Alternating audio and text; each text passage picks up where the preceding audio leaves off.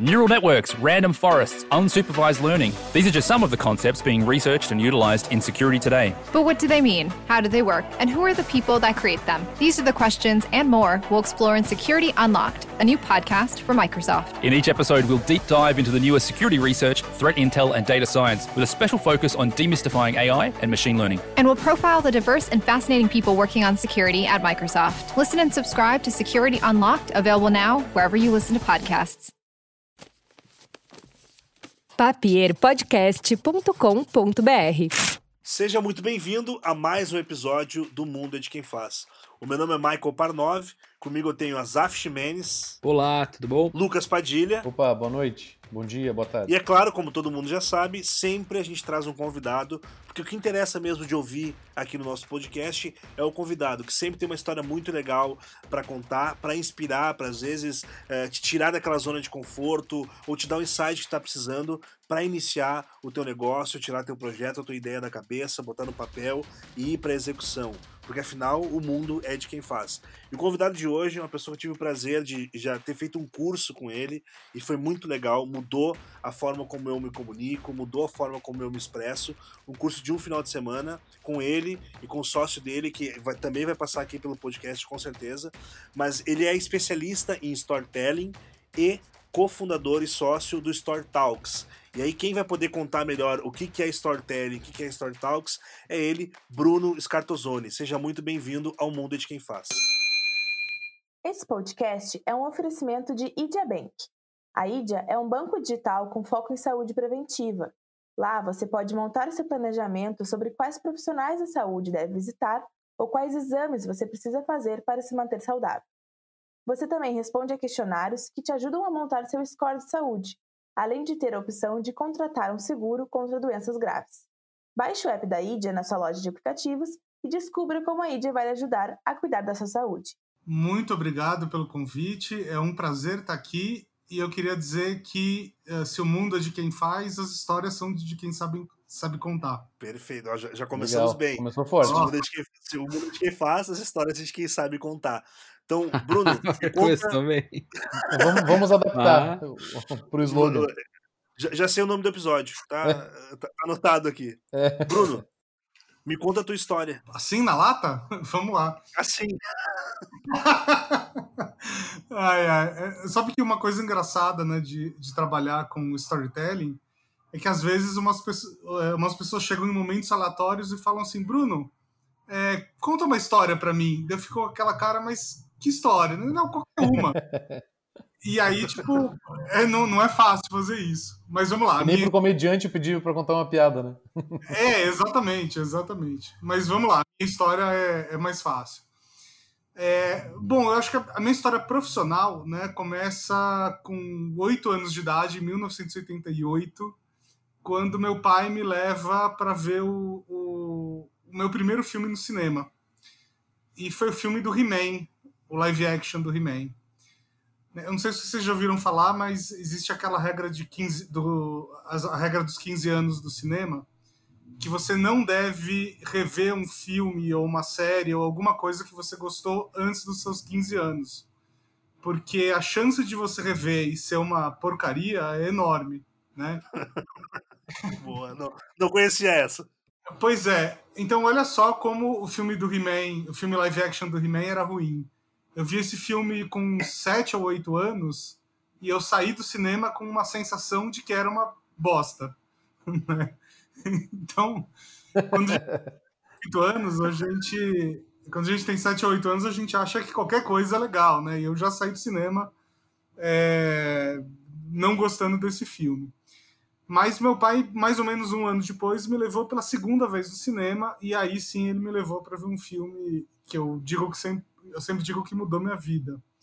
Esse filme foi Império do Sol do Spielberg, que é um filme bem mais adulto. Não sei se alguém já já assistiu aí. Alguém já? Sim, fantástico. Já, muito Pois é. legal também.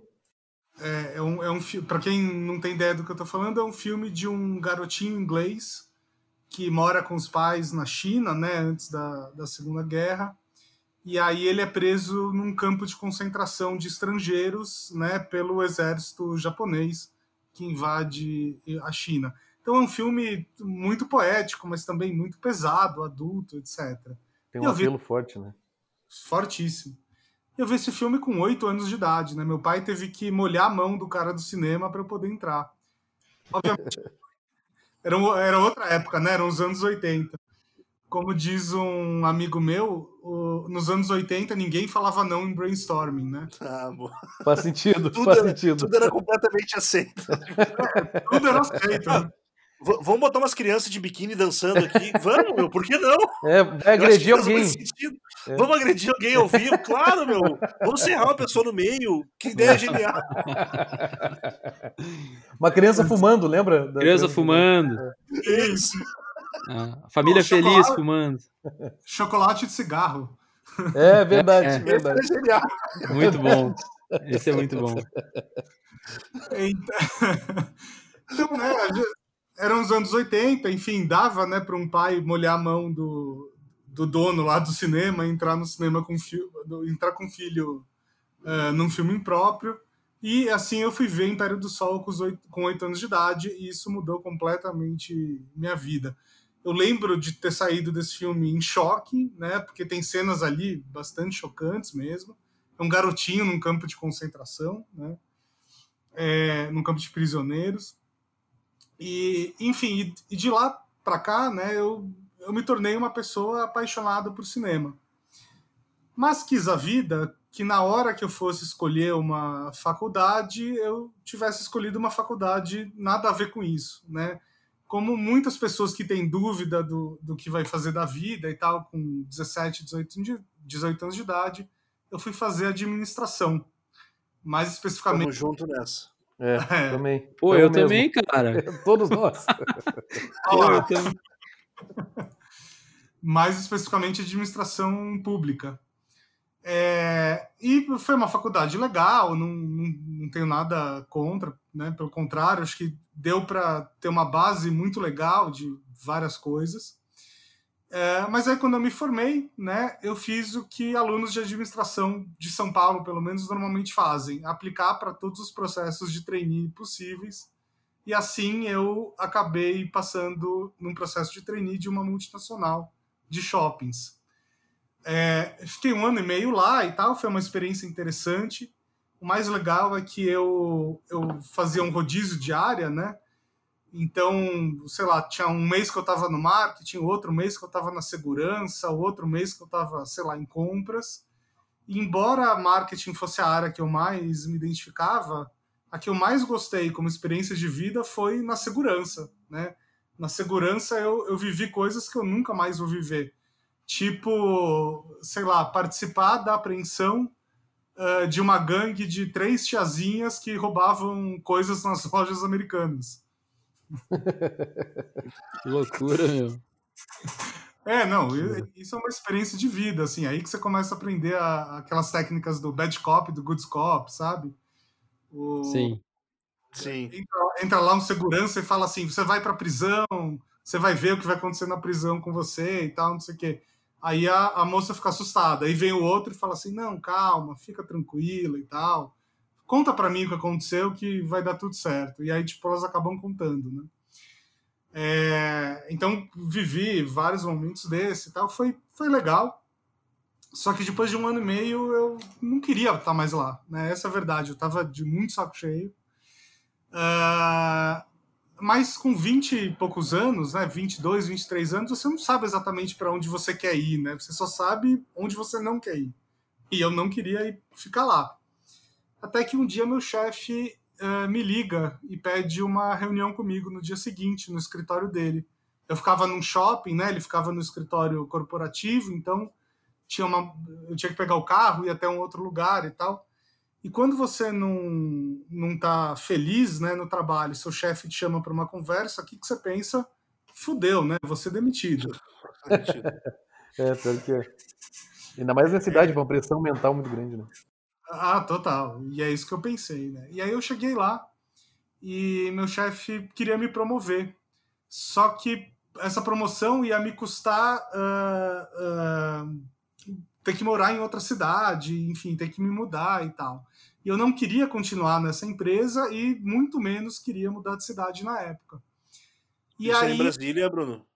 Não, não, isso em São Paulo. Eu, eu nasci São em São Paulo, morei a maior parte da minha vida em São Paulo. Para os ouvintes aí que não tiverem entendido a pergunta, eu moro em Brasília hoje em dia, mas essa é outra parte da minha vida. Né? Entendi, entendi. Eu ia ter que ir para Campinas, e, enfim, não queria ir para Campinas, queria continuar em São Paulo naquela época. E aí eu pensei melhor e me demiti, né, naquela mesma reunião. E meu chefe não entendeu nada, né? Ele falou assim: como assim, né? Venho aqui te. Cara, que Uma chance única, né? Exatamente. É, me demiti e tal. Meus pais também não entenderam nada, né? Mas enfim, continuaram lá me sustentando. É, e aí a, a verdade é que eu não sabia o que eu queria fazer da vida, né? E eu continuei prestando ah, ah, prestando esses processos de trainee, né? Costumo dizer que a gente sai da, da faculdade de administração aprendendo a prestar processo de trainee. Era isso que eu sabia fazer e era isso que eu continuei fazendo. Até que uma amiga que trabalhava numa agência de comunicação, uma agência de, de eventos, na verdade, o Banco de Eventos, é, que é uma agência bastante forte em São Paulo, eles, eles, fizeram, eles que inventaram o camarote da Brahma, no Rio e tal, enfim, uma agência bem forte. É, essa amiga me liga e fala assim, Bruno, tem uma vaga aqui, eu sei que você está procurando emprego, você não quer tentar? Eu falei, você tá louca, né? Eu não tenho a menor ideia do que você faz numa agência de publicidade. Não estudei publicidade, né? Não, não sei. E ela falou assim, não, você é um cara criativo, né? Cola aí e tal, vamos, vamos ver o que acontece.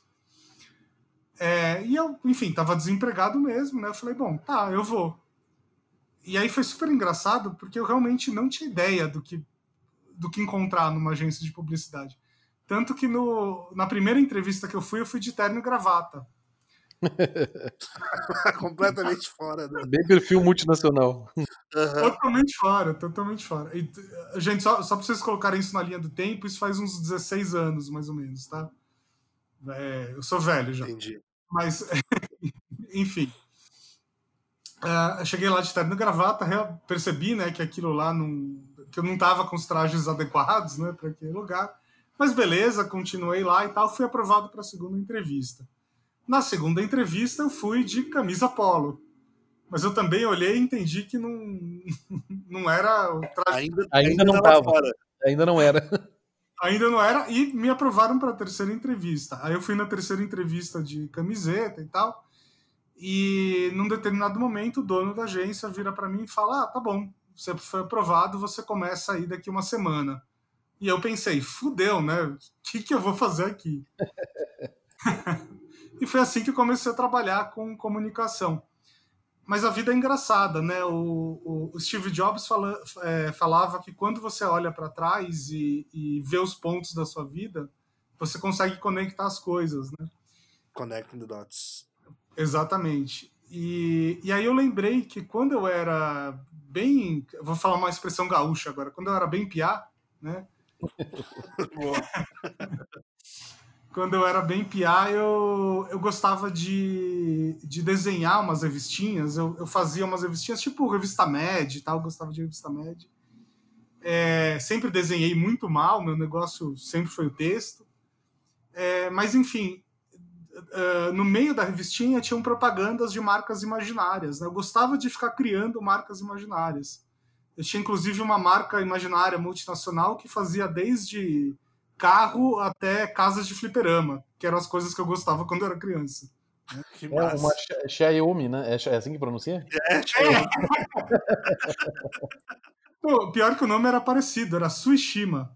É mesmo, viu só, tava. Era mesmo. Premonição. Premonição. Suishima. É, porque era uma palavra que soava japonês, assim, né? E naquela, sei lá, nos anos ali 80, 90, tudo que era high-tech era japonês, né? Enfim. Eu até lembro que minha avó, né, é, assim, tudo que minha avó via que envolvia tecnologia, ela falava assim: "Ah, Bruno, esses japoneses, hein?" E às vezes o produto era, sei lá, de outro lugar, mas para ela era tudo japonês. É, enfim. Botava tudo no mesmo. Não interessava se era de Taiwan, Coreia, Tailândia, né? Esse japonês, era tudo japonês. mesma coisa. Que nem hoje é tudo chinês. É, uh -huh. Exato, exatamente. Olha como o mundo mudou, né? Mas enfim. É, e aí eu lembro que eu gostava de ficar criando as marcas que, uh, entre aspas, eram os anunciantes da, da revistinha, né? E, de alguma maneira, foi muito natural para mim começar a trabalhar com comunicação, né? Eu comecei trabalhando na área de planejamento, que já tinha um pouco a ver com, com administração, né? Eu, eu costumo dizer que o planejamento é o lado racional do, da criatividade. É, então, para mim, acabou sendo meio que natural eu, eu me adaptei muito fácil àquele novo meio. E aí, uh, eu também entrei como trainee nessa agência, né? Todo ano eles tinham uma nova turma de trainee e fazia parte da tradição dessa agência que os trainees organizassem a convenção interna. É, e aí a nossa turma foi, né, é, se organizou para fazer a convenção interna. E claro que cada um foi fazer o que sabia de melhor, né? E a coisa que eu sabia de melhor ali era escrever. Então eu fui o seu roteirista da convenção. E no final das contas, a gente criou uma convenção toda temática, que tinha a ver com fantasia medieval e tal, chamava, acho que o acordar, despertar do gigante, o poder do gigante, era alguma coisa assim. Gigante, obviamente, era uma metáfora à agência que eu trabalhava, né? E aí tinha toda uma história com vários reinos, e cada reino era um, no, era um nome meio modificado de um concorrente e tal. Era quase um Game of Thrones meio né, das agências, assim. Que massa. E foi muito legal fazer isso, muito legal mesmo. Assim, o, cenário do palco era, era todo temático, as camisetas eram temáticas, os discursos eram temáticos. Entre uma palestra e outra tinha uma vinheta contando a história e tal. E foi... ah, achei que tu dizia que tinha uma decapitação, né? Tipo, não, que... não. a gente queimava uma bruxa e aí. seria, seria legal. Vai lá, vai lá. É, e aí a gente fez isso e, deu super certo, né? E foi muito natural e gostoso para mim, porque para falar a verdade eu fiz tudo intuitivamente, eu não, sei lá, nunca tinha estudado roteiro, por exemplo. E eu comecei a perceber, a partir desse de outros, de outros projetos que a gente fazia lá dentro, que to, todos esses projetos que tinham uma história por trás, que tinham um pouco mais de contexto por trás, por algum motivo eles funcionavam melhor, né? Eles, eles funcionavam melhor desde serem aprovados pelos clientes até funcionavam melhor mesmo uh, em termos de, de eficiência de comunicação, né? E isso começou a me chamar a atenção. E aí eu comecei a resgatar essa coisa, né, essa paixão do cinema que vinha lá do meu pai, etc. E, e falei assim, pô, peraí, e se essas duas coisas se encaixarem, né? E foi assim que eu comecei a estudar roteiro de cinema, meio autodidata mesmo. Comecei a e ler, né? É... E aí eu comecei a entender que essas coisas tinham sim um, um, um encaixe, porque uh, porque, assim, qual é o poder né, de você contar uma boa história? É, eu sempre costumo dizer que ninguém consegue ficar mais do que cinco minutos sem olhar para o celular. Mas quando a gente vai na sala do cinema, quando a gente ia na sala do cinema, né, agora não sei mais se vai ter cinema, é, a, gente, a, gente, conseguia ficar duas horas sem olhar para o celular, né, quando o filme é bom. Quando a história é bem contada. Exato. É, costumo dizer também que ninguém tem tempo para nada hoje em dia. Mas quando uma série te encanta, você vai criar tempo na sua vida, né, para poder assistir mais um episódio, para terminar uma temporada, enfim. Quem nunca varou noite, né, para terminar uma temporada de uma série? Exatamente. Então as histórias têm esse esse poder e eu comecei a entender que aprender a técnica de contar história, aquela mesma técnica lá de Hollywood, dos dos diretores de cinema, dos roteiristas, dos escritores e por aí vai. É, aprender essas técnicas significava aprender a segurar a atenção de alguém. E isso tinha tudo a ver com comunicação, né? É, aliás, eu comecei a trabalhar com comunicação ali em 2005, 2006, uns, uns 15, 14 anos atrás. É, e naquela época, né, já, a internet já, já era muito presente, então Quer dizer, a internet trouxe um problema para quem trabalhava com comunicação, né? De repente era muito conteúdo ao mesmo tempo vindo de todos, de todos os lugares, e o efeito disso é que para o consumidor fica cada vez mais difícil que ele preste atenção na mensagem de uma marca, né? Por que, que você vai parar para prestar atenção no, lá, numa propaganda se você tem 200 canais na TV, se você tem o celular na palma da mão, se você tem o tablet, se você tem o seu notebook para navegar onde você quiser? Né? Esse é o, é o grande problema aí da comunicação dos últimos, sei lá, talvez 15, 20 anos. Então eu comecei a entender a relação entre essas coisas e, enfim, eu comecei a cair de cabeça e, e comecei a cair de cabeça nisso, estudar isso e tentar aplicar isso nas coisas que eu fazia lá na agência. E aí, em 2008, eu e mais outros dois amigos, né, a gente sai, da, sai das no, dos nossos empregos para criar a primeira agência brasileira focada em storytelling, que se chamava é. Storytellers. Eu consegui entender. Péssimo nome para falar. Péssimo nome para falar recepção de cliente, né? Porque nunca ninguém entende. É, mas, mas, ô Bruno, eu passo por isso, tu deve passar também, quando eu vou dizer meu e-mail para as pessoas. É Michael para 9 mas é Michael com K e L, e para 9 é com N de navio e W no final. Tipo, a pessoa já não entende mais o que, que, eu tô falando ali. É mais ou menos isso. Não consegue, não consegue explicar. E tu tem que achar uma forma de. O meu e-mail agora é MK Quintana, alguma coisa, para para simplificar, porque é um saco ter que contar uma história toda vez que tu vai dizer o e-mail. Né? O meu, o meu eu consegui escapar porque meu último nome é, é fácil, daí é Padilha. Mas o meu, o meu, meu Segundo nome é Exato. Lucas Gaffré, que é um nome francês. Eu, daí, é, daí eu fiz um LGD para ficar mais fácil para emendar também, para não ter que falar o Gaffré, porque Gaffré, G-A-F-F-R-E, é impossível de falar, né? Você sempre tem isso, né? É. Não, e o engraçado é que o, o, o meu nome, as pessoas é, duvidam, mas meu nome realmente só são duas palavras: é Bruno Scartozoni. Eu não tenho absolutamente nada no nome. Ah, que bom. Porque que o que os meus pais pensaram era, foi assim: já é difícil pra caralho falar Scartozone. Vamos tirar essa, é essa é uma história real. Tá em todas as outras. Tipo, o Bruno nunca trabalhou em agência. Ele não, não é especialista em storytelling. Essa é uma história real. Aliás, todas as histórias que eu tô contando. É, Agora entendeu que o nome é Bruno só. Bruno. Não é muito difícil. Não é Michael, por exemplo. Ô, Bruno, tu tava falando do, da empresa Storytellers.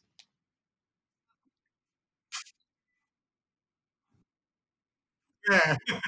Sim, eu, porque para mim o storytelling é, é, é, basicamente o que eu tô fazendo aqui é, é, ficar sugando tudo que tá falando. Então eu tô muito. Eu tô quase com, com papel e uma caneta aqui anotando. Vai lá, vai lá. Não quero perder, não quero perder. Mas enfim, aí a gente criou essa empresa e tal, e, e os seis primeiros meses, 12 primeiros meses foram até muito bons, para falar a verdade.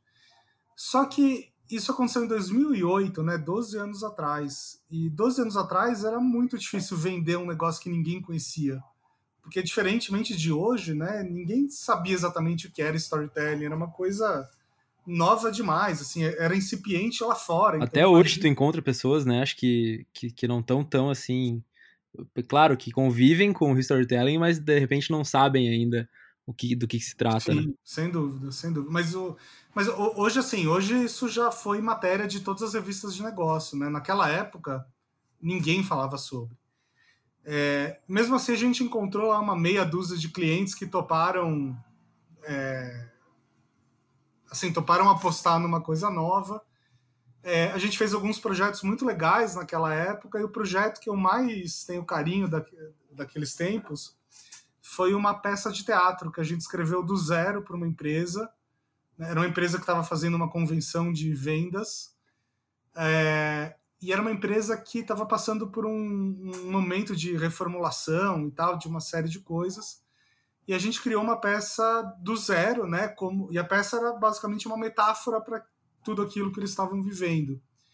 Então a gente precisava falar de quatro marcas, então foram criadas quatro personagens que representavam essas marcas né? Elas eram irmãs entre si, aí tinha o, o pai dessas irmãs que era como se fosse a marca guarda-chuva da empresa. Enfim, tinha uma série de, de simbologias ali. Uh, e era uma peça com uma hora de duração, nove cenas. E por exigência do cliente, né, o cliente não queria que o evento fosse só isso. Então, entre uma cena e outra, a peça era pausada e aí vinha alguém fazer alguma coisa normal desses eventos de empresa, né? Tipo, sei lá, uma apresentação de PowerPoint. E aí o que acontecia é que durante a peça era um silêncio absoluto, né? Todo mundo ficava vidrado. É... E quando ia lá o cara falar no PowerPoint, as pessoas iam tomar café, cochichar, no banheiro, enfim, fazer qualquer outra coisa, né? E foi muito importante para mim fazer esse evento porque eu olhei para esse fenômeno e pensei assim, entendi. É como se uh, a peça que a gente criou fosse a novela né? E o cara falando no PowerPoint fosse o intervalo da novela. Então imagina só, né? Esses eventos tradicionais de empresa Irado. onde é PowerPoint o tempo todo, uhum. né? Você ficasse vendo, é como se você ficasse vendo o canal da Polishop.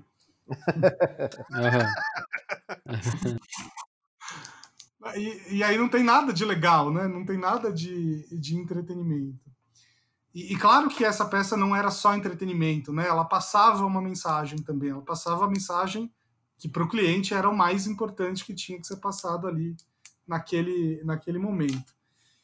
É, e esse, enfim, esse eu posso considerar que foi o meu primeiro projeto 100% storytelling e tal, e foi muito legal.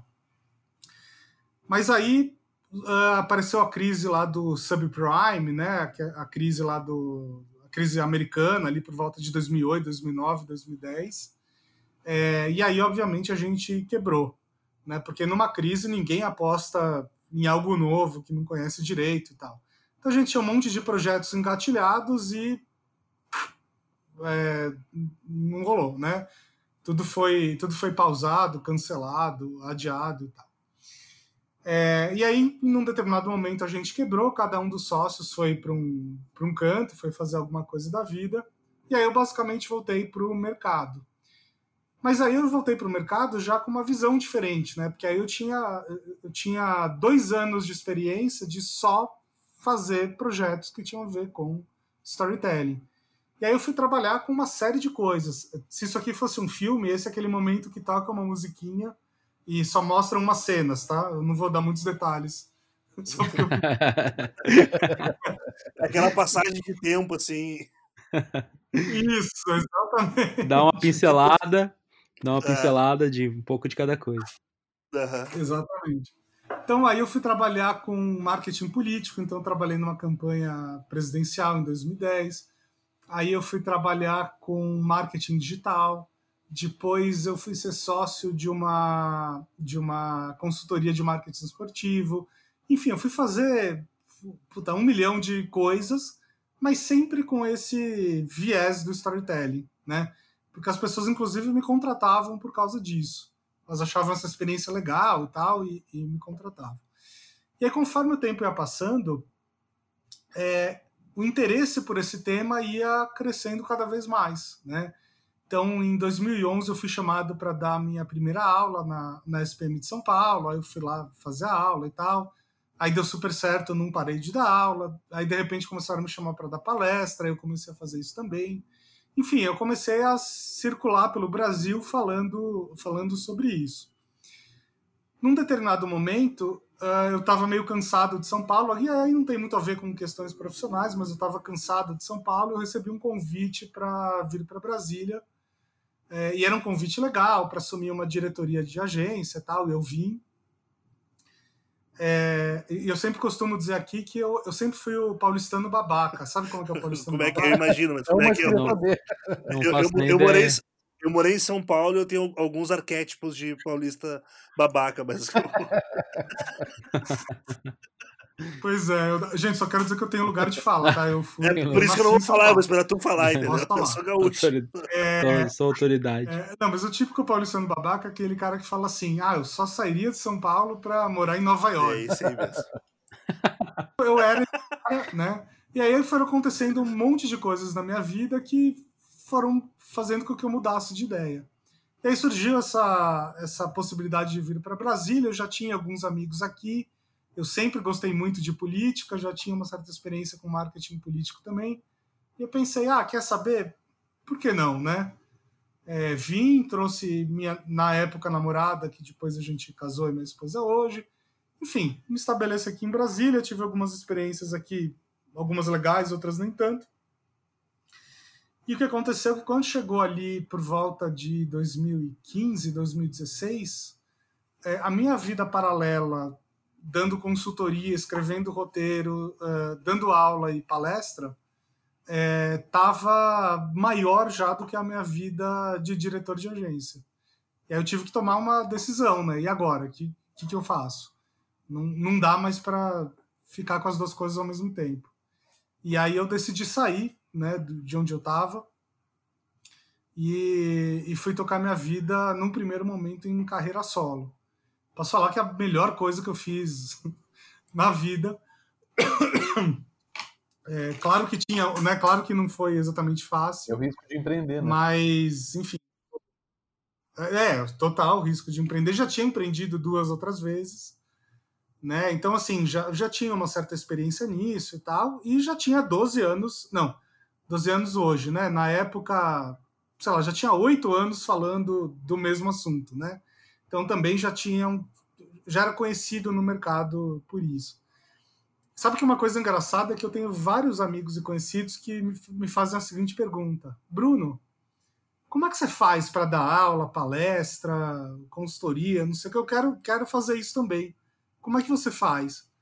E eu sempre respondo da seguinte forma: é, eu falo assim, cara, é, você tem que ver que isso não é uma corrida de 100 metros, né? Isso é uma maratona. Eu estou fazendo isso há 12 anos. Né? Então você tem que começar agora para colher esses frutos daqui um tempo, né? No mínimo seis meses. Você não vai colher nenhum, é, Bem você não vai colher nenhum Muito fruto agora. A não ser que você tenha uma sorte desgraçada, né? Mas a maior parte das pessoas não vai ter essa sorte. E, e o engraçado é que a maioria das pessoas desistem, né, desse plano. Quando eu falo no, isso. no episódio, no episódio anterior, é, com, com, o pessoal da La Máfia, Bruno, a gente falou alguma coisa parecida assim. Para tu fazer sucesso rápido, é, é isso. Ou, ou, é sorte, ou tu montou uma pirâmide né, financeira ali, porque é, é, isso é boa. A forma de fazer sucesso, ganhar dinheiro rápido, pois cara, é. é. sorte mesmo, ou uma pirâmide financeira. E a gente teve vários exemplos aí no último ano, né? Não, isso, isso me lembra uma outra história, né? Sabe que às vezes me perguntam uh, se eu não atenderia algum tipo de cliente, né? Tem pessoas que têm restrição com, sei lá, é, indústria de armas, é, sei lá, indústria de carne, até mexer com política, por exemplo. E, e, eu sempre conto que o único job que eu recusei na minha vida foi para uma pirâmide. e é, é, verdade isso? É verdade, juro. Que legal. o Ronaldinho não recusou. É. Só uma pergunta, assim, só uma curiosidade, ela ainda existe, essa empresa? Existe, é uma empresa, é uma empresa bem grande. Ah, entendi. Não vamos falar nomes aqui. É, é, deixa. tá, deixa, deixa quieto. Pra lá. Mas é uma empresa que tem aí no mundo todo. Mas ela é, ela é fortemente suspeita de, de pirâmide. Eu não posso nem falar que é uma pirâmide, mas é muito suspeita. É, deixando nem todo marketing multinível é pirâmide, tá? Deixando isso muito claro. Sim, sim. Né? É, sim, sim. É. Tem meia então, dúzia que se salvam. É, é não sei. é, enfim, e, e, Cara, agora eu tô esquecendo. Ah, bom, aí eu fui, fui, num primeiro momento, fazer um voo solo e tal, né? E foi super legal, fiz putz, uma cacetada de projetos. E é legal, né, quando você se. Vou falar uma parada aqui meio espiritualista, mesmo sendo o cara mais cético do mundo. É legal quando você se abre para o universo, porque, sei lá, começa a pipocar umas coisas que você nunca imaginava na vida. Exatamente. Não é? é mesmo sendo cético, eu, eu, tenho que. Eu tenho que falar isso, porque acontece. Uh, enfim, e aí a roda continuou girando, né? De, de uma certa forma, até que eu conheci o Paulo, que é o meu sócio, que já foi citado aqui pelo Michael. E, e minha história com o Paulo também é super engraçada. A gente era amigo de Facebook, fazia um tempo, assim, de trocar umas mensagens de vez em quando. É, e um dia ele me chamou para conversar, né? E a gente foi, enfim, almoçar e tal, e falar sobre a vida, a profissão, etc. E o Paulo, é um cara que ficou famoso no mercado por treinar palestrantes, né? Ele é um cara que há muito tempo treina CEOs, influenciadores, é, gente do TED, enfim, ele treina a gente para falar. mas a origem dele no mercado é muito parecida com a minha. Ele foi diretor de criação, também de agências de eventos lá atrás. Inclusive, depois de muito tempo, a gente descobriu que a gente participava de concorrências um contra o outro. Só que ele era diretor da agência e eu era estagiário ainda. Né? É... Mas, enfim, coisas engraçadas da vida. E aí o Paulo olhou para mim e falou assim, cara, é... eu sei ensinar as pessoas a falarem melhor, né? se expressarem melhor. Você sabe ensinar as pessoas a contarem histórias. Vamos montar um curso disso? porque não tem nada parecido no mercado, né? nem no Brasil, nem, nem no mundo, pelo que eu pude olhar. E eu achei interessante e tal, só que eu nunca me vi como alguém ensinando os outros a falarem. Porque eu, eu era tímido desde criança, né? Aliás, eu sou tímido. Costumo dizer que timidez é tipo uma doença crônica, né? Você controla, mas isso nunca sai totalmente de você. Boa. é, enfim, eu achei a ideia interessante, mas falei, tá bom, vamos fazer, né? Um dia. E fui enrolando ele, até que ele foi insistindo e tal, e um dia o curso saiu. Esse é o, é o, é o curso que chama Story Talks, que é o nome da nossa empresa também, que depois virou uma empresa e tal. Esse é o curso que o Michael fez. E o legal é que desde a nossa primeira edição foi tipo um puta sucesso, assim, já esgotou de cara e tal. Quer dizer, a visão do Paulo realmente estava tava certa e a minha não, né? É... é, a gente tem que, que assumir os, os erros, né? Claro, tá certo. E aprender com eles também. E aí eu entendi que a minha experiência de, de um cara tímido era muito valiosa num curso de, de ensinar as pessoas a falar em público, né? Porque a verdade é que a maioria das pessoas são tímidas ou tem muito medo de falar em público. Né? Quando... Passa a verdade isso, né, Bruno? Passa a verdade, exatamente. E aí elas me veem e, e, e elas pensam assim, pô, peraí, se esse cara conseguiu, eu também consigo. Não, é aquela, coisa, aquela frase, né? O discurso comove, mas o exemplo arrasta, né? O, é, o Bruno é tá ali para arrastar o exemplo. Exato. E, e, o Paulo é o completo oposto de mim, né? O Paulo é um natural, né? Como ele, como ele diz. É, o Paulo tem um talento bruto ali nisso. Eu não, eu tive que comer muito capim para conseguir dar uma palestra boa na vida. É, mas enfim.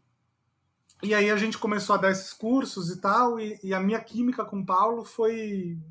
É, foi dando tão certo que um dia a gente se olhou e falou assim: pô, peraí, né? Vamos abrir uma empresa logo. E aí a gente criou a Story Talks, que a gente define como uma consultoria de narrativa e expressão. Então, eu sou o cara da narrativa, ele é o cara da expressão, né? E o que a gente faz, basicamente, é ajudar tanto profissionais, pessoas físicas, etc., quanto empresas, marcas, pessoas jurídicas, de uma forma geral, a se expressarem e a contarem histórias. É, essa empresa já tem três anos, não, 2017, 18, 19, 20, né? Vai para o quarto ano aí. E, e putz, posso falar que depois de duas tentativas meio furadas de empreender, agora sim eu cheguei em algum lugar legal da vida. Agora eu posso mergulhar de onde eu já... É legal isso, não é? Quando você é. vai falindo uma empresa atrás da outra, ou vai quebrando uma empresa atrás da outra, e aí, tipo, finalmente você acerta a mão e fala assim, porra, cheguei lá, né? É, e esse é o final da minha história, né? Na verdade, não é o final, é onde eu tô agora. O final é daqui uns 40 anos, quando eu vou morrer. Já tem data já, Bruno? Já tem a data marcada. ou, ou, ou, esse só, ano, né? Só tá no meio de uma pandemia, né? Sei lá. Só um adendo, como, como um bom roteirista, ele já escreveu início, meio e fim. Meio e fim. Tá certo. É, é verdade. Ô Bruno, deixa eu te aproveitar e fazer um, um, fazer um gancho com o que tu falou em relação a, a esse momento de empresa versus o teu, teu histórico acadêmico. Não sei se dá para dizer assim, posso definir assim? Pode, pode. É, eu queria saber de ti, assim, ó, uma, uma coisa que eu tenho curiosidade lendo a tua história. É, é, eu sei que tu tem um apelo todo acadêmico e tal, mas como é que faz para convergir, ou como é que vocês transformaram isso, ou, ou convergiram isso em toda a experiência acadêmica que tu trazia é, e todo o teu histórico acadêmico e, em uma linguagem de negócios, porque a linguagem, por mais que pareça muito próxima, ela, ela muitas vezes é muito diferente, né? Então, porque parece que o empreendedorismo vai muito por aquela coisa de evidência, né? É, pelo menos até na minha experiência, né, uma opinião minha. Mas assim, como é que vocês convergiram isso de transformar uma experiência acadêmica também, é, modular isso numa forma de, de, de ser para negócio, entendeu? Eu acho que ficou, consegui entender minha, minha ideia. Sim, sim, perfeitamente. É, é, é, tipo aquele aquele acadêmico, né, que, que só consegue falar de um jeito difícil e tal, e quando vai para o mundo dos negócios não, não é bem assim. Isso. É, exatamente. Nesse, nesse tipo de acadêmico, né? Isso aí, isso aí. Olha, eu posso te falar que a gente nunca pensou sobre esse assunto, porque na verdade é, sempre foi uma transição muito natural. E eu acho que foi uma transição muito natural porque o nosso conhecimento, no fundo, vem da nossa prática. Né? Posso falar do, do meu lado com o storytelling, que, que assim, 12 anos atrás, quando eu comecei a, a cair de cabeça nisso, me jogar de cabeça nisso, é, a única referência que eu tinha naquela época né, eram os livros de roteiro ou livros de escrita literária, sei lá, escrita criativa, coisas do tipo. Então eu tive que fazer adaptação disso para o mercado, né? Porque, enfim, eu trabalhava em agência também, eu estudava teoria e trabalhava em agência. É, hoje, se você for na Amazon, principalmente na Amazon americana, e digitar storytelling, você vai encontrar livros de storytelling relacionado a praticamente qualquer assunto, assim, é assustador qualquer assunto mesmo. Pensa, é verdade. É verdade. pensa numa coisa super específica, tipo, vai ter um livro de storytelling aplicado a isso. Popularizou, né? Popularizou. Doze anos atrás não era assim, eu não tinha nenhuma referência. Né? Então eu tive que criar isso muito do zero e muito a partir da minha experiência. Tanto que é engraçado, eu ainda não tive tempo de escrever um livro, né? Isso está no meu pipeline já, mas agora com a quarentena é possível que saia porque a gente está com um pouco mais de tempo de ficar em casa e tal, mas eu não tenho nenhum livro publicado. E é engraçado que às vezes eu vou dar curso e alguns alunos falam assim, Bruno, mas onde é que eu encontro isso escrito e tal, né? Quero estudar mais e tal. Eu falo, olha, isso é uma, é, é uma concha de retalho de tantas referências que você não vai encontrar, né? Só o dia que eu escrever alguma coisa. Não está compilado em lugar nenhum. Não está compilado em lugar nenhum. Então é, é, bom, inclusive, eu não morrer nessa, nessa pandemia. Ah, por favor, meu, não faz sem isso. Deixar, sem deixar esse legado para a humanidade, né, Bruno? É, já tem é. data final, então faz antes disso, pelo amor de Deus. Ou entrega o máximo possível nesse podcast para ficar é. aí, né? Pode ser, pode ser. É, então, assim, eu nunca tive esse, esse, esse embate, sabe? Inclusive Inclusive, vou contar uma outra coisa que não é bem uma resposta a isso, mas ajuda a responder. A partir do momento que eu comecei a estudar storytelling, né, eu, eu fui entendendo um pouco melhor de como funcionavam as emoções humanas, o que, que as pessoas queriam de verdade e tal. E, e isso é uma coisa que, por mais que a gente saiba intuitivamente, a gente perde um pouco dessa noção, né, estudando administração ou mesmo trabalhando com publicidade, né? É, e aí eu fui aprendendo a me comunicar de uma maneira mais, uh, como é que eu vou dizer, mais democrática, mais humana, mais do jeito que qualquer um pudesse entender. É, e aí teve um dia na minha vida que eu tomei uma decisão. Eu falei assim, eu nunca mais vou fazer uma apresentação cheia de marketês. Né? Eu só vou fazer apresentações, uh, principalmente para clientes, explicando da maneira mais clara possível, do tipo que a tiazinha do café conseguia entender. E a partir daí aconteceram dois fenômenos muito interessantes. O primeiro fenômeno é que os clientes amam esse tipo de apresentação, né? já fui elogiado várias vezes por conseguir uh, falar de marketing de uma maneira super clara. A outra, o outro fenômeno curioso é, é que o pessoal das agências que eu trabalhava não gostavam disso porque eles ficavam incomodados com isso, sabe? Tipo, não, tem que ter aí uns um, umas terminologias em inglês e tal, né? Senão o pessoal vai achar que a gente é meio burro e tal. não, é, é, verdade, é verdade. É, então eu nunca tive esse problema, porque, enfim, o Michael já fez um curso meu, né? Eu, enfim, Michael pode me dizer. Fantástico. Se quiser. Fantástico. Mas eu acho que eu consigo falar de coisas complexas de um jeito simples, né? Então, é, é, é, o que eu falei no, no início do. Quando eu te apresentei, que eu falei que em um final de semana e, e, cara, realmente foi um final de semana, o curso com o Bruno e com, e com o Paulo mudou a forma como, como eu me expresso, como eu conto a história. E eu tava no início, começando a desenhar um negócio que é, que é a Ídia, e, e, cara, como clareou, isso que o Bruno falou, é, desse, esse não é só um poder de síntese, né? é um poder de simplificar a comunicação. Né? Às, às vezes a gente pega, quer deixar ela tão complexa, explicar tanto que ninguém entende e simplificar, cara, como é difícil simplificar a comunicação. Como é difícil tu pensar assim, cara, como é que eu explico, explico isso para uma criança de 10 anos e para o meu avô de 70? Para que eles entendam, e nesse, e nesse intervalo de idades, com certeza eu contemplo todo mundo se eu conseguir esses extremos. E, e o Bruno ele tem uma capacidade de explicar uh, uh, o conteúdo do curso, assim, de uma maneira que fique muito claro, independente se tu, tu já teve algum contato com, com storytelling ou não. Então, uh, cara, assim, eu, eu já falei para eles, eu sou um fãzaço do curso, dos dois, do Bruno, do, do Paulo, porque em um final de semana eles transformaram a forma como eu me comunicava. É fantástico. Pô, muito, muito obrigado pelo depoimento. Vou salvar esse áudio e vou colocar no meu site. deixa, deixa, eu aproveitar, deixa eu aproveitar e te perguntar uma coisa. Uh, tu consegue, e aí aproveitando assim, em simplificar, mas tu consegue uh, trazer para nós algum tipo de processo ou, ou como que faz para contar uma boa história? Tu tem assim? Cara, é, eu acho que isso é uma pergunta muito boa, meu, porque a gente tem muita gente que ou tá começando ou tá enfrentando algum problema que daqui a pouco Uh, putz, a pandemia trouxe essa, essa questão de todo mundo ir para a internet. Tem muita empresa que recém está criando seus, suas redes sociais. Uh, e o storytelling, ele tem que estar tá presente, né? Eu acho que essa pergunta do, do Michael aí, até te cortei, desculpa, Michael. Não, mas, é mas é isso aí. É muito, muito importante, né? É, tem, tem, tem, tem várias, uh, vamos, vamos dizer, formulinhas, né, para você conseguir contar uma, uma história.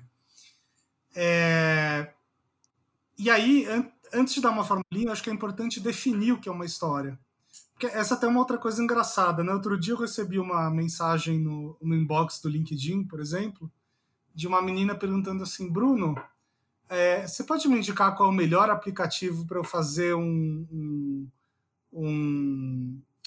Não, não, ela falou assim, Bruno, eu quero contar um storytelling em vídeo. Você pode me dizer qual é o melhor aplicativo? Eu respondi para ela o seguinte: olha, um storytelling, na verdade, não é algo que você faça num aplicativo, né?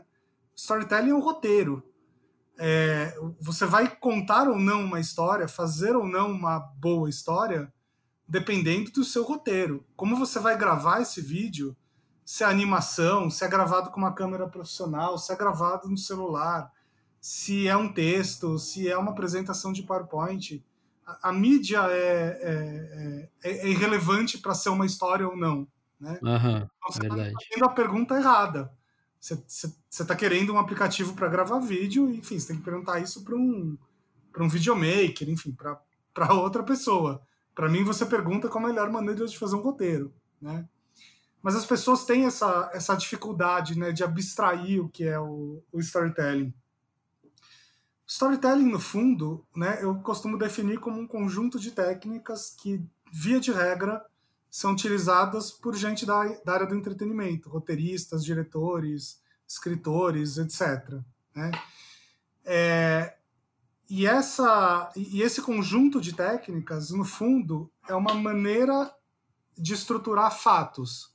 Então, quando você pega fatos e coloca, e coloca eles numa determinada sequência, você está contando uma história, né? E que sequência é essa? É, essa sequência é sempre um personagem em busca de alguma coisa, né? Em busca de um desejo, em busca de realizar um desejo. Só que para chegar lá, esse personagem vai encontrar uma série de desafios, obstáculos ou forças antagônicas. Então, eu costumo dar um exemplo com comédia romântica, que eu acho que é o tipo de filme mais fácil de entender. Primeiro você tem um personagem né? Que é um cara, tá? É, esse cara, ele uh, ele tá lá vivendo a vida dele e tal, e um dia acontece alguma coisa nova na vida dele que vai despertar um novo desejo, que, que acontece? Quando começa toda qualquer comédia, qualquer comédia romântica? Quando alguém se apaixona por alguém, né? Então o cara vai se apaixonar lá pela menina. É, aí beleza, ele se apaixonou pela menina. Se ele chegar para a menina, fazer, é, dar um, se ele der um chaveco nela e ela topar imediatamente, não tem filme, vocês concordam? Acabou, Acabou o filme. Acabou o filme. Acabou o filme, é. Tchau. Cinco minutos, né? Aí é, é no máximo um filme do Xvideos.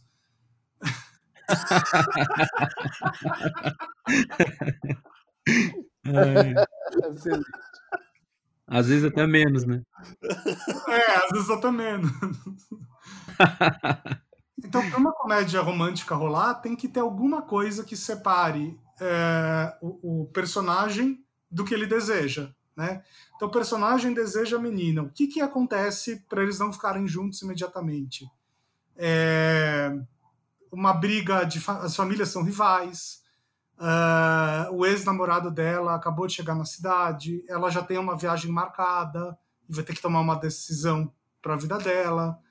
É, enfim, ela tem um trauma com homens, enfim, né? Aí a gente pode pegar o filme que alguém tá doente, vai morrer, né? sei lá, é uma aposta entre amigos. Aí cada filme toma uma direção. Mas sempre tem algum problema que faz com que o personagem nunca chegue onde ele quer imediatamente. Porque é justamente esse tipo de problema que traz a dúvida para o espectador. Então, a, a, parte mais importante numa história para você prender a atenção de alguém é você gerar aquele efeito nas pessoas de e agora? O que será que vai acontecer? Ah, meu Deus, mas será que ele vai conseguir? Será que ele não vai conseguir?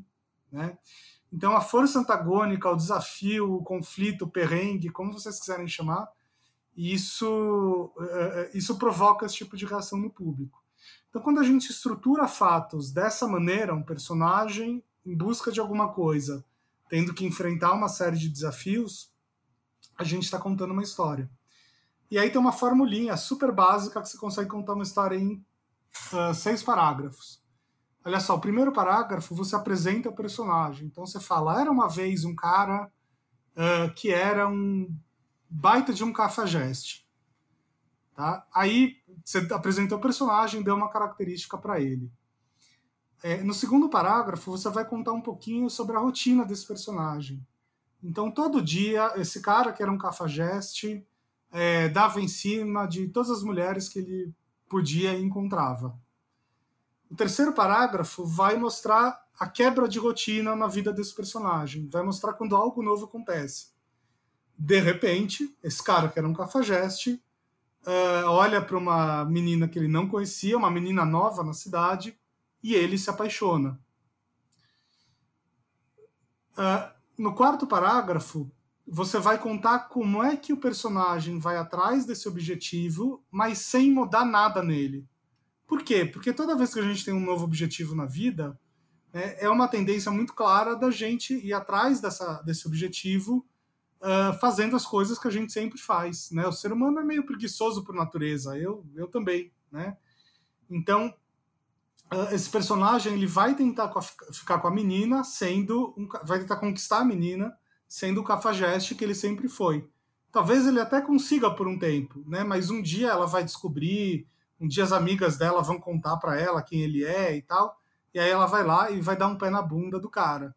Aí é aquele momento, né, de uma história que o personagem sofreu o que eu chamo de morte metafórica. numa comédia romântica é quando o cara toma um fora quase definitivo e fica na fossa numa aventura, é quando o personagem, sei lá, toma um tiro e quase morre, né? Aí vamos para o quinto parágrafo, então, né? No quinto parágrafo, você vai contar como é que ele vai tentar resolver isso, agora sim mudando o que ele é. Né? Para resolver isso, ele não pode ser mais o mesmo de sempre. E então, o cara lá, que era um cafajeste, vai fazer alguma coisa para tentar conquistar a menina, para mudar que ele é e conquistar a menina. O que, que ele pode fazer? Ah, ele pode uh, benzer na igreja, ele pode tomar um passe, ele pode falar com o psicólogo, ele pode encher a cara com os amigos, enfim, ele vai fazer alguma coisa. E quando ele faz essa coisa, quando ele muda quem ele é, aí sim ele consegue convencer a menina né, a ficar com ele. Aí no último parágrafo, no sexto, dali para frente, eles ficam juntos e felizes para sempre. Então vou repetir as palavras-chave, hein? Era uma vez, todo dia, de repente, e então sem a mudança, e então com a mudança e dali para frente. Então, com esses seis parágrafos, você consegue. Muito bom, meu. Estruturar demais, velho. Cara, muito bom. Muito bom. muito legal. Era uma vez. Todo de dia. repente. Não, era uma vez todo dia, de repente. Todo dia, de repente. E então duas vezes, a primeira sem mudança, a segunda com mudança. Então sem mudança e então com mudança. Isso, e dali para frente. Cara, se a gente for traduzir isso para para alguém que de repente tem alguma empresa e a pessoa tá pensando assim: "Ah, mas eu, eu quero contar uma história, mas eu quero falar do meu produto". Eu, tipo assim, cara, é só tu trocar, meu. É só tu pegar o teu produto e pensar assim, cara, eu não posso simplesmente abrir aqui uma câmera, abrir seja lá o que for e dizer, ó, oh, meu produto é bom. Que daí tu tá fazendo igual a história do cara que deu em cima da guria e ela aceitou e, e acabou o filme, né? Acabou a história. tipo, Exatamente. Então tu tem que fazer um enredo, tu tem que fazer as pessoas entenderem o motivo que o teu produto é o melhor. Então, oh, meu, muito legal, muito legal mesmo. E, e, olha só como isso se encaixa para o momento que a gente está vivendo de pandemia, né? Era uma vez uma empresa, todo dia ela fazia o que ela sempre fez, de repente rolou uma pandemia, e então ela foi tentar sobreviver fazendo o que ela sempre fez, não conseguiu, e então ela teve que se reinventar de alguma maneira. Dali para frente, ela está adaptada a esse novo mundo. Olha como dá para contar uma mudança de modelo de negócios assim. Com certeza. Com certeza. Fantástico, fantástico. Bruno, cara, obrigado por ter aceitado o nosso convite e ter ficado aí quase uma hora batendo papo com a gente.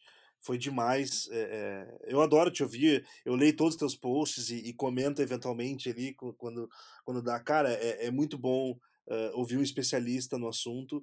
E, puto, isso que te trouxe agora no, no final do papo, da, da, estrutura de contar uma boa história, eu tenho certeza que quem ouviu até agora vai tirar um insight e um ensinamento muito grande muito grande. Eu acho que ficou muito simples de, de entender.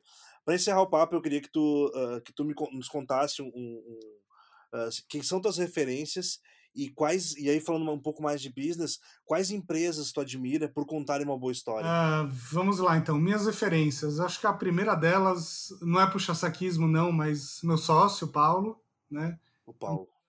com que eu aprendi bastante aí nos últimos quatro dias. Quatro dias, não, quatro anos, tô louco. Foi rápido, hein? eu tô completamente louco. É, minhas referências de contadores de histórias, eu acho que. Pô, adiciona, uma, adiciona um filme aí nessa lista de perguntas do Michael aí. De, depois nos indica um filme assim que tu tem como referência de, de history ah, Boa, boa, boa. É, então vou dar meu top 5. É, que tem a ver um pouco com as minhas referências mesmo. Tá. Uh, 2001, Odisseia no Espaço, do Kubrick. Acho que é o maior cineasta de todos os tempos. É, segundo, Lawrence da Terceiro, um filme bem polêmico, AI, Inteligência Artificial, que é o tipo de filme que... Ah, muito bom. Para mim também é uma referência, muito legal. Muito bom. É, e, e, é engraçado, né? Quem ama esse filme, é, porque assim, tem aquelas criaturas no final, né? Eu vou dar spoiler aqui, mas esse filme já tem uns 15 anos, né? Pelo amor de Deus, para quem não viu. Sim. Parece aquelas criaturas no final, né? Aquelas criaturas são robôs, não ETs. Geralmente quem odiou esse filme é porque a pessoa achou que as criaturas eram ETs. E aí realmente não faz muito sentido. Aham. Uhum. Mas é do Spielberg, né? É do Spielberg com o roteiro. A ideia original era do Kubrick, né? Eles iam fazer. Uhum, Kubrick, isso. É. É... Meu quarto filme preferido é Up Altas Aventuras. Acho que é o filme que eu, filme que eu mais chorei na vida. Ah, é, demais, muito massa. É demais, muito massa. Putz, o meu quinto filme preferido eu, eu, esqueci qual é, então provavelmente não é algum tão importante assim. Eu vou ficar. Poderoso Chefão, não? Não, não coloca. Gosto muito, mas não colocaria assim no, no, no top 5. É, desses, desses que a gente tem tido aí de, de, de guerra, tipo assim, ó, esse uh, 1917, que foi filmado naquele estilo que, que não tem, que entre aspas, não tem cortes e tal. que, que tu acha desses estilos que estão saindo, assim? Tem algum de guerra que tu gosta? Ah, eu, eu gosto muito do, do Resgate do Soldado Ryan. Ah, tri, legal. É, do, o 1917 eu gostei, mas não acho que era tipo ah, um filme que vai marcar, o, marcar minha vida e tal. É um bom filme, né? Aliás, é um ótimo filme, mas não não é esse ponto. E filme de guerra, Império do Sol, obviamente. Ah, lembrei qual é o quinto filme, o que eu já citei, porra, Império do Sol. Império do Sol. Ah, tá aí, tá aí, tá aí. É, é, o filme que mudou a tua vida. Pois é. Teu pai, fez teu pai se corromper e mudou a tua vida. Bruno, pra fechar, marcas, marcas que tu, que tu admira que tu acha que contam uma boa história. Marcas que eu admiro que contam uma boa história. Acho que Coca-Cola, em primeiro lugar. Né? Eu sou louco por Coca-Cola.